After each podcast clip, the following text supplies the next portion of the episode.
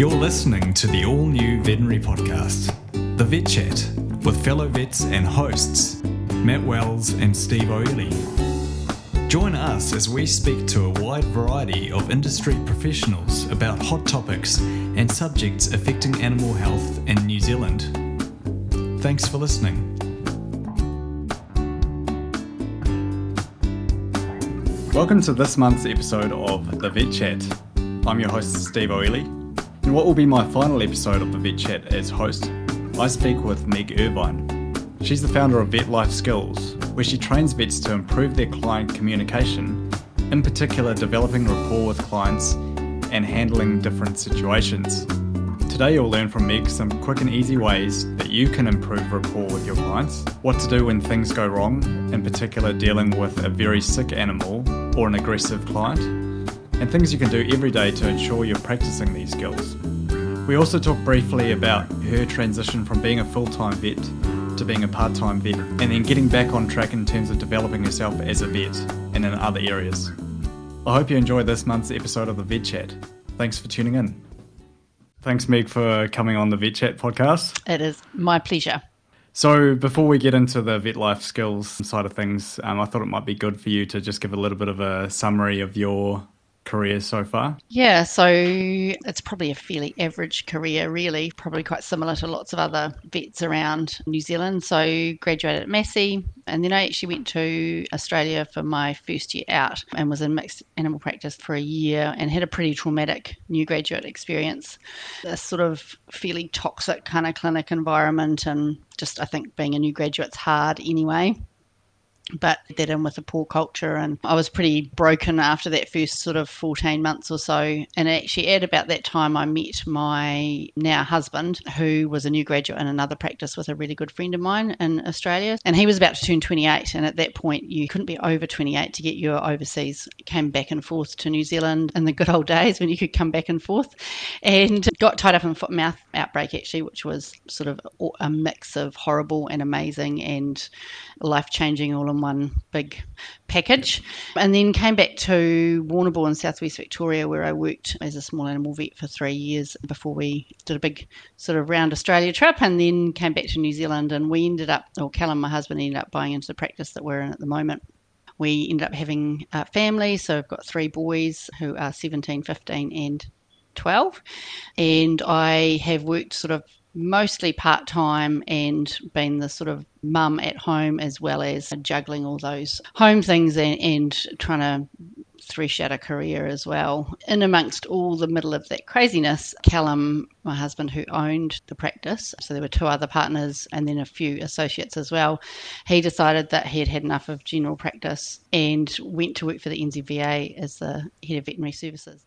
I decided I couldn't leave the practice in the lurch and decided to buy, I say in inverted commas, Cal's shares and take over the practice. So suddenly had 22 staff and it was a fairly traumatic time, but a massive learning curve. Like learned so much about owning a business and running, uh, you know, all the HR stuff, and still wanting to be a good vet and amongst all this, and trying to be a good mum as well. So it was a real a bit of a crazy time. And then after about three years and buying out one of the partners, my other partner and I decided to sell the practice. We were approached by pet doctors. So we sold to pet doctors. So I've been lead vet, continued to stay on as lead vet, and mostly sort of um supposed to be part time, but it's probably more like four days a week kind of management and lead vet role. So, from a veterinary point of view, I'm one of those rare breed that still really love being a vet. I love clinical practice. Management stuff, I also really have enjoyed. So, yeah, it's been a great career so far. And I have got lots of cool things that I want to do still, so which is awesome. There's a heap of challenge around balancing family and wanting to have a good, successful career that's fulfilling, building a team that you know you trust and believe in. So yeah, talk about it forever. Well, I was just going to say um, there's a little bit of a backstory to this conversation because we actually had most of a conversation in December. But what happened was we've got a little baby and she started screaming in the background and my wife wasn't really coping that well and we decided to call the interview short. And as a result, we ended up having a discussion or conversation around sort of managing a young family. And I guess this sort of leads into an important part of our conversation, which is you know, how did going part time affect your career in particular? Because it sounds like both you and Callum were at a similar stage of your career, and you sort of saw him skyrocket, mm. and you going part time, you kind of um, felt like you plateaued. Yeah. And unfortunately, I'm a bit of a competitive person, so that didn't help things really either. Aren't we all? yeah, it was just such a bad combination. I talk to my other female vet friends about this fairly regularly. Not so much now because most of our kids are sort of at a stage where we can still do what we want to do career wise. But certainly when they're really little and the time investment is, is massive, just trying to have that conversation around what happens with your career. And so for many years, I actually felt like I was just treading water. So learning as I went, but, you know, really not sort of making. I guess, conscious decisions about where I wanted my career to go and being open and honest about what that looked like because it really was just trying to get through. I was just trying to be a good vet to my clients and be a good teammate to my team, but then feeling hugely guilty when I had to run out the door at three o'clock to go and pick everyone up. And, you know, I felt like I was leaving a train wreck sometimes because there'd be stuff everywhere to do and all the full timers had to pick up. And now I'm one of those full timers picking up the pieces for other people. So it feels like it it's come around. But yeah, that's a really challenging thing. And particularly I think if you and your partner are in a similar profession, or even if you're not, I suspect. But for me, it was the same profession, and it was hard to see him, you know, achieving and making a decision about what he wanted his career to look like, and, and being brave and bold enough, thank goodness, to go ahead and do what what made him happy and what he wanted to do. Whereas, you know, I sort of had my martyr hat on, I guess, a little bit. And, you know, it was always my choice to stay home to be with the kids, but making that choice and and living it and trying to balance a career is, is a really tricky thing. So I did a lot of growing up and work, I guess you'd call it self work, you know, like trying to figure out who I was and, you know, where I wanted things to go. So and it's, you know, I see it in my young vets now that have all got young families, just them trying to balance getting something meaningful happening on their day to day stuff in clinic and, you know, trying to plan their CPD so that they've got steps to take to go forward, but also being really mindful of the fact that, you know, they've all got families that they're trying to balance that out with as well. And, and that's their priority as it should be. So, yeah, I think it's easy to get caught up in this sort of, you know, scaling the ladder mm. and doing really well in your career. But we've also got to remember that family is actually a really important part of being a human being. And yeah. especially in those early years, the research shows that being a actively involved parent is so important to raising a decent human being. Yeah, totally. We kind of live in this culture now where, particularly with females, I suppose, is there's sort of this expectation that you lean into your career and you don't sort of slow down to having a family. But why not? When you've mm. got a young family, it's just not realistic to. I'm not saying that you need to go backwards in your career, but I think there is a stage where it's actually justifiable to just kind of Tread plateau. Water. Yeah, yeah, that's right. But it's quite hard to reconcile that in real life when you're the person who is a type A personality person and you see your husband doing amazing things. So that's the work that I had to do around accepting that. I mean, I don't regret it for a minute, but I just, the only thing I regret is that I fought myself about it and yep. didn't just sit back and enjoy the ride and know that eventually when things calm down a bit, I could do what I wanted to career wise. And rather than panicking that it was never gonna was never gonna happen. Because when you're in it, right, when you're in busy work, busy kids, busy life, running a household, taking kids here, there, and everywhere, getting them to daycare on time, etc., etc., it feels like it's going to go on forever. But the good news yep. is that it doesn't, and you just have to, like you say, all the research points towards being in, as involved as, as you can. That said, I would have gone completely mad if I'd been a stay-at-home mum, but just because of the kind of person I am, so again, that was all part of the work of figuring out who I was and what I wanted to do. But yeah, I, I, I, totally agree. Yeah, I think it's a really important part of life, and it's made me a better person. You went through your own sort of mid vet life crisis, so to speak.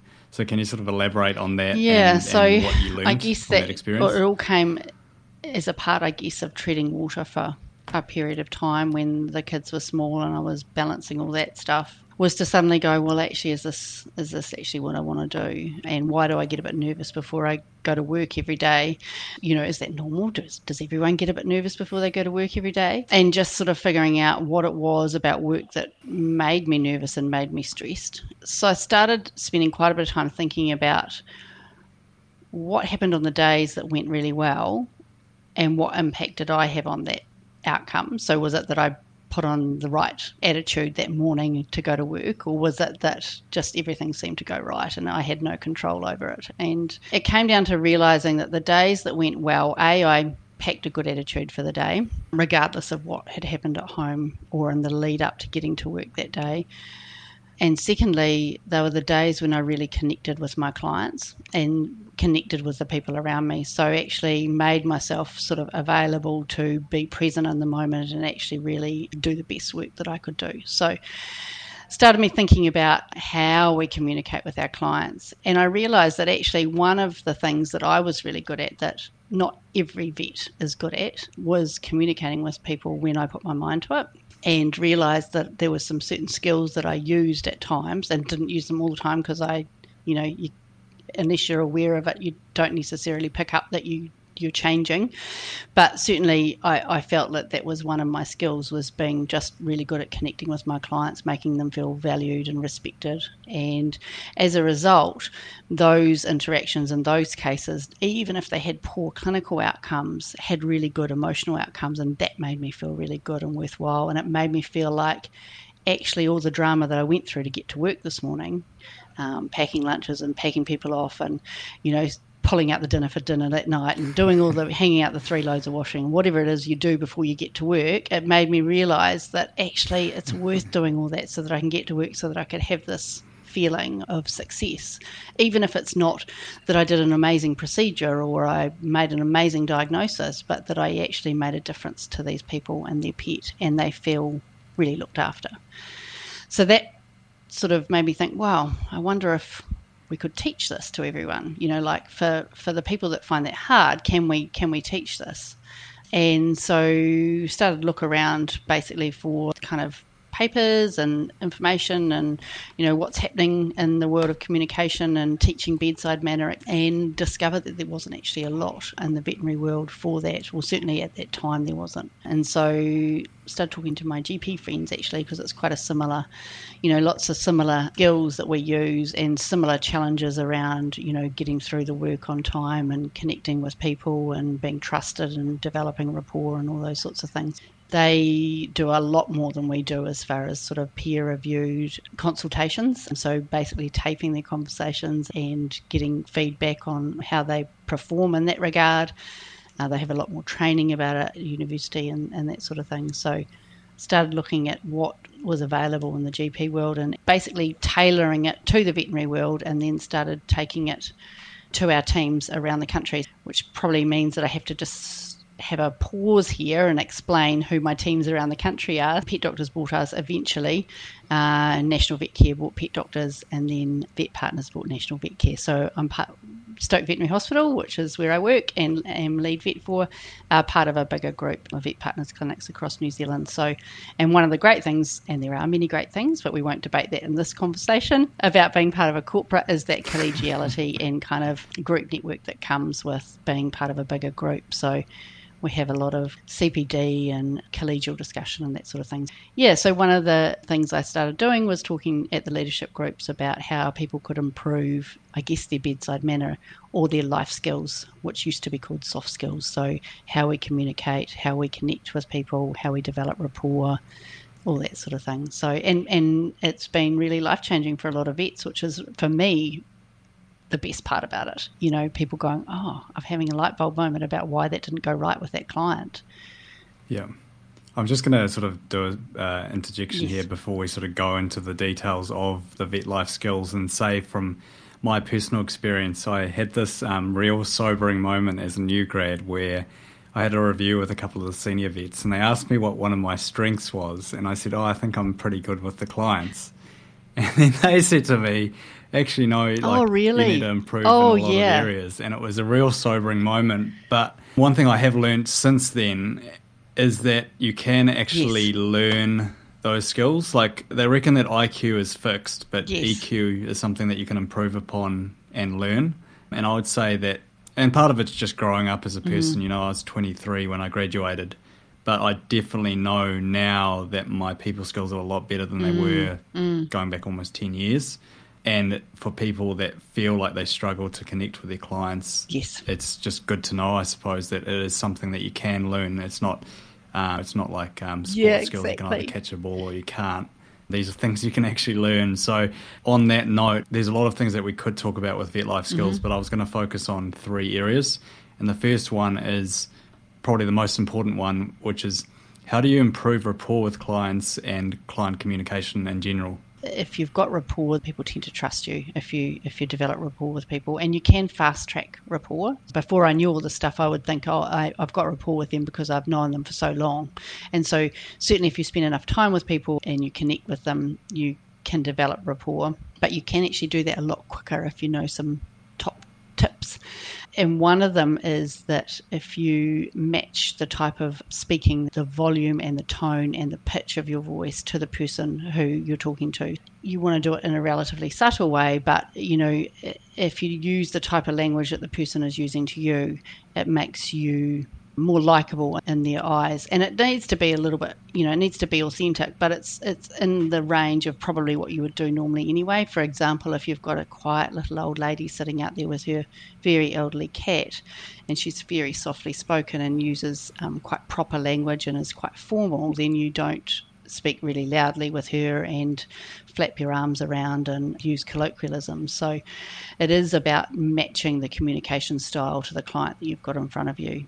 So that's, I guess, the first thing. And then the second thing I think that's probably the most important thing is show curiosity for their problem. So really spend time understanding what the problem that they're bringing to you means. Ask questions. Once you've asked those questions, make sure that you feed back to them. So you say, for example, oh, so so he did vomit three times, and the second vomit looked a bit like it had a bit, bit of blood in it, and he hasn't eaten for three days. Did I get that right? And again, you're using your tone and your volume and the appropriate style of language to match that client, but you're showing that you've really listened to what they've said, which is showing respect.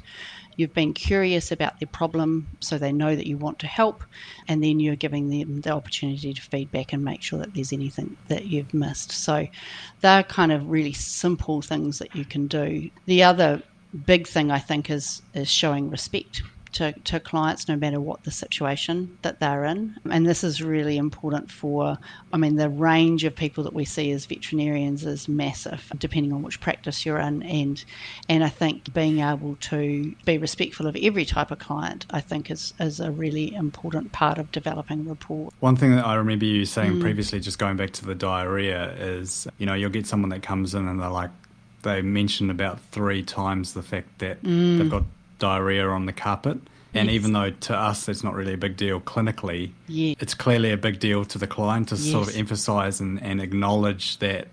Oh, it's pretty average that you've had to clean up the carpet. Yes, exactly. And I think there's really a lot of hidden stuff that comes out in conversations with clients if you're listening that you pick up on. So for that client, probably the carpet was the biggest issue. And I mean, probably all of us can't count on one hand how many times someone's been or an animal's been put to sleep because of, you know, furnishing damage or whatever. But often that's uppermost. And, you know, for the client that mentions it, it's a big deal to them. If they don't mention it, it probably isn't too big a deal. Yeah.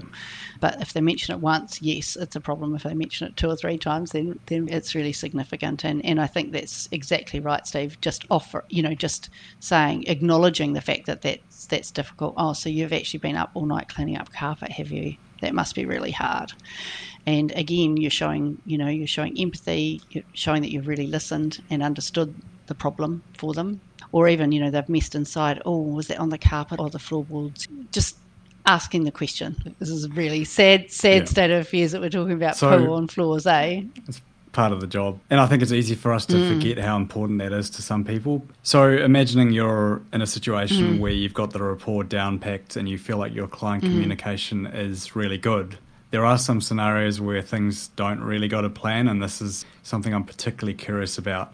And there's two examples that I want to talk about. And one is mm-hmm. you've got an emotionally invested client, and the animal is very mm-hmm. sick, and the prognosis isn't great.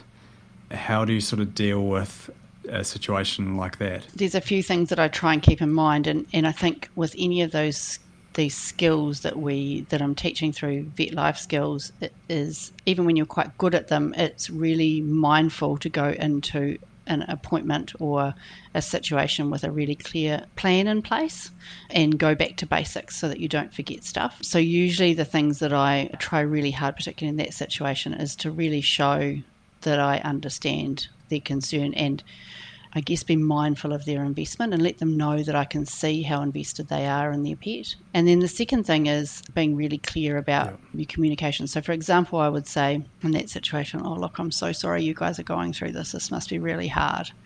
What I wanted to do today was talk about what's going on with Zeus and what we can we're going to call him Zeus, and what we need to do and discuss the options. And then my job is also to work with you guys to figure out what it is that is going to be best, the best solution for him and for you guys. So use the language around collaborative healthcare so that they don't, so that the client feels empowered and that they are a part of the decision making process. I think part of the stress and the angst for clients is just that lack of feeling of control and that they're going to end up in a situation where they have to make a decision they don't want to or that they don't agree with. So I think using that language around collaborative care and relationship centered care, so making sort of a team approach, I guess, because at the end of the day, and I often say this, at the end of the day, you are his expert. I can tell you from a clinical point of view and from a prognosis point of view, but at the end of the day, you know what he will cope with and what you guys can manage as well. So it's our job today, me to give you all the information and then us to as a as a team figure out what's what's going to be best for him. So I think, you know, sharing that job and making it a relationship centered care, I think, is really important. And the other thing is sort of trying to figure out what the medical literacy of your client is as well how au they are with medical terms, what their basic understanding is, and actually ask and say, look, I'm going to explain things and you need to be really clear with me the stuff that you understand and the stuff you don't understand because everyone's got a different understanding of medical terms and it's really important that you understand what I'm talking about because you're going to need to help me make this decision around what we're going to do. So I think that's the real thing is just yeah. remembering that they're truly human and this is an important this this pet, this animal is a hugely important part of their life and showing respect in that regard, but also involving them in that decision and, and stop that awful feeling of powerlessness that often causes anger in clients. Mm. So, this sort of brings us to another important part, and one I particularly struggle with is mm. you've got a very sick animal. It doesn't really matter any scenario, but particularly mm. with a sick animal with poor prognosis and inevitably mm. you have to bring up the conversation of cost.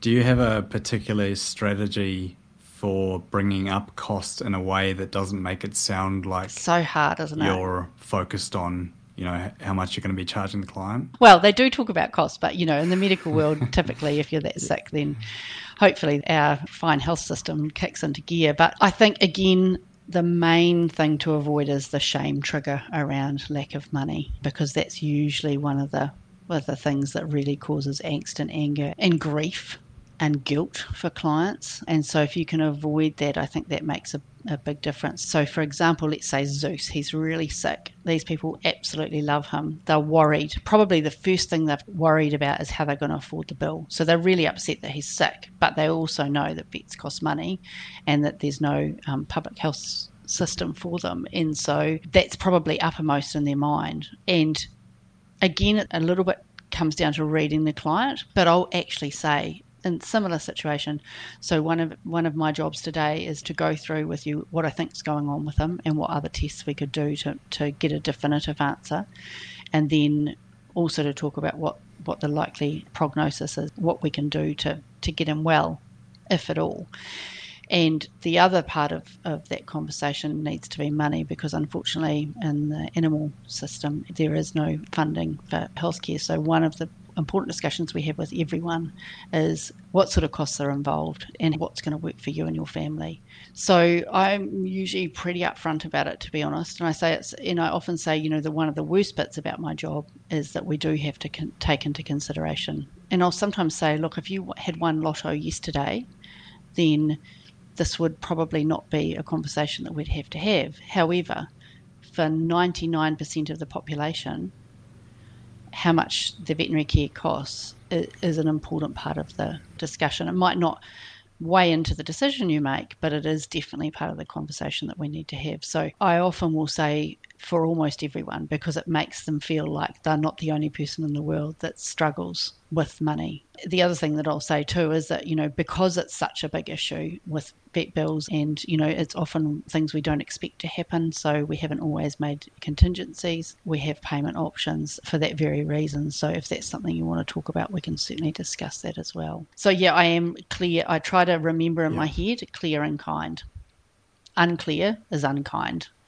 I think that's a, a quote from maybe Brené Brown or someone like that. Particularly when I've got difficult conversations to have, that's the but that's my mantra: clear and kind. Unclear is unkind, um, and respect. Yeah. Avoiding shame. Yeah.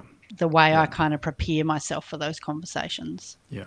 So there is one other sort of situation where things go wrong, and imagining that mm. maybe previous conversations didn't go mm. right and you mm. are now dealing with an aggressive client or an angry client what strategies do you have to you know deal with people yeah, like that? it's oh, it's awful isn't it? And it is even when you're you know 22 years out and have been dealing it with for, for 22 years it's still something that gets your heart rate up and gets your brain ticking over and you know the heart beating fast and all that sort of stuff. The thing that i try to remember is that often when they're in the height of anger that the reptilian brain takes over for these people so they lose the perspective yes, yeah. and the ability for their forebrain to do its job the hindbrain is is firing and so their heart beats fast they say things they don't mean they're angry etc so usually i try and avoid that situation. And the way I would do that would be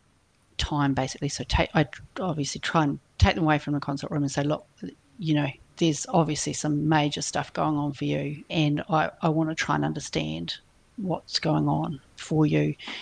And sometimes when we're this upset, it's actually better just to take five or ten minutes just to sit for a minute and then let's have a really good discussion and I'll see how I can help mostly trying to prevent my hindbrain taking over because that, that is what happens, right? You, get defensive and, and your heart beats fast and your palms get all sweaty and your underarms get all sweaty and you know it's really easy to react in, in a similar ilk. So trying really like really focusing on keeping calm myself. And then it comes down to curiosity really trying to understand what it is that's got this person so upset. And it will be something there'll be something that's been said that has really tipped that trigger point for them. And I think back to some of the situations yeah. that I've had in the past where that's happened, and one in particular, actually, which I was thinking about the other day.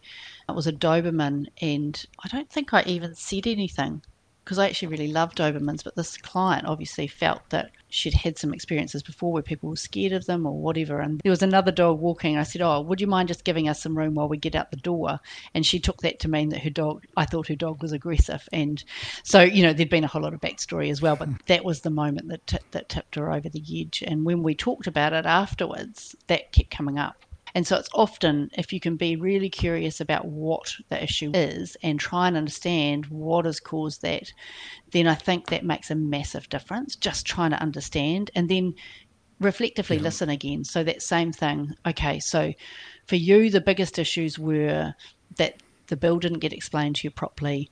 He came home with a, a, a knotted, a matted area on the back of his head, and we didn't call you the next day to see how things are going. Have I got that right? Is that, you know, really, is that the stuff? And, and I usually try and say it so it doesn't sound flippant, you know, oh, well, yes, he had a knot on his head or, you yeah. know, knot on his coat or whatever. Or, or, you know, I can see that that would be really, you know, that wouldn't be the level of care that you would expect.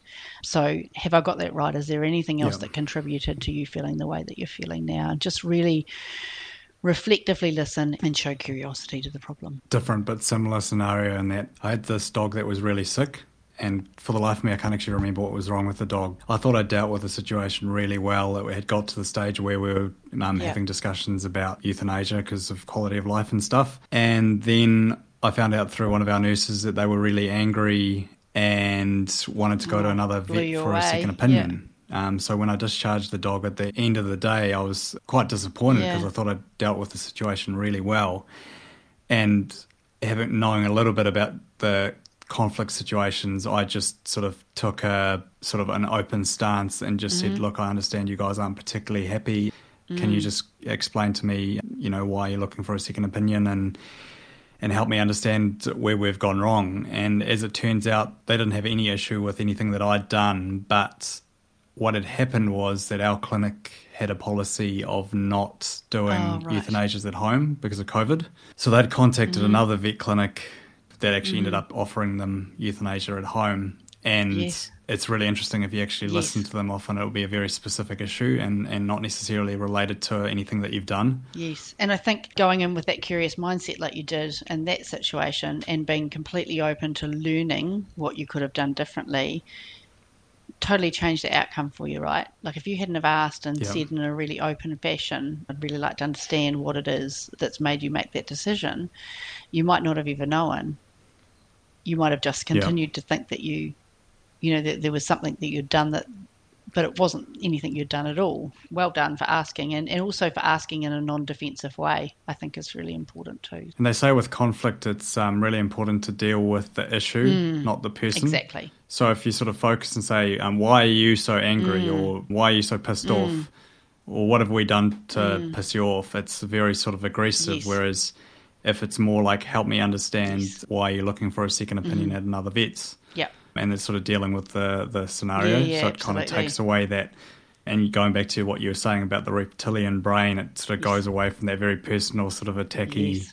Kind of fight or flight type yeah, stuff. Yeah, totally. We've sort of talked about a few difficult situations. The last question that I had in relation to Vet Lifeskills is how do you ensure on a sort of day by day basis that you actually practice what you preach? And in particular, because I feel like this is very relevant to pretty much every vet in the country at the mm. moment, is you're overworked and it's a long, busy day and it's all well and good being, you know, this the perfect vet mm. at nine AM in the morning, but it gets to four thirty, you're running behind. Mm. How do you practice what you preach when, you know, you're sort of overwhelmed, you're very busy? Yeah. Oh, it's a constant learn. It's a constant work on. I think it's like any of those skills that you learn as you get older that you just need to keep practicing and keep, keep working on it. And it's never perfect. Like some days I nail it and some days I don't. But I try really hard. There's a few things that I do, and I do do quite a lot of consulting. And I think it's probably more pertinent to consulting than it is to being out out the back doing procedures because you've just got that constant barrage of people of different people every 15 to to 30 minutes coming through the door depending on what case you're dealing with. And they want their you know their two cents worth and their their time and you've got to be a fresh face at the start of each one. So for me it's a lot about being prepared. So i always have like I'm a bit anal about my consult room it has to be quite clean and tidy and i have my drink bottle and my diary and all the bits that i kind of need there and then I try really hard at the start of every consult to be present in the moment that I'm in. You know, 15 years ago, what I would have said sounded really woo woo, but having done quite a lot of self work on, on mindfulness and, and meditation and stress management, it's really important to me to try and just take a deep breath. So, often, sort of a grounding thing for me is just feeling my feet on the floor and taking a big deep breath.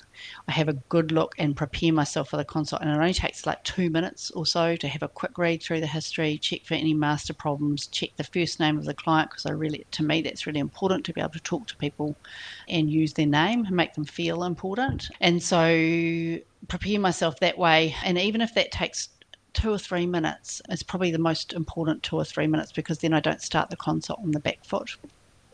So that's a big part of it for me. And then trying to stay present throughout the consult.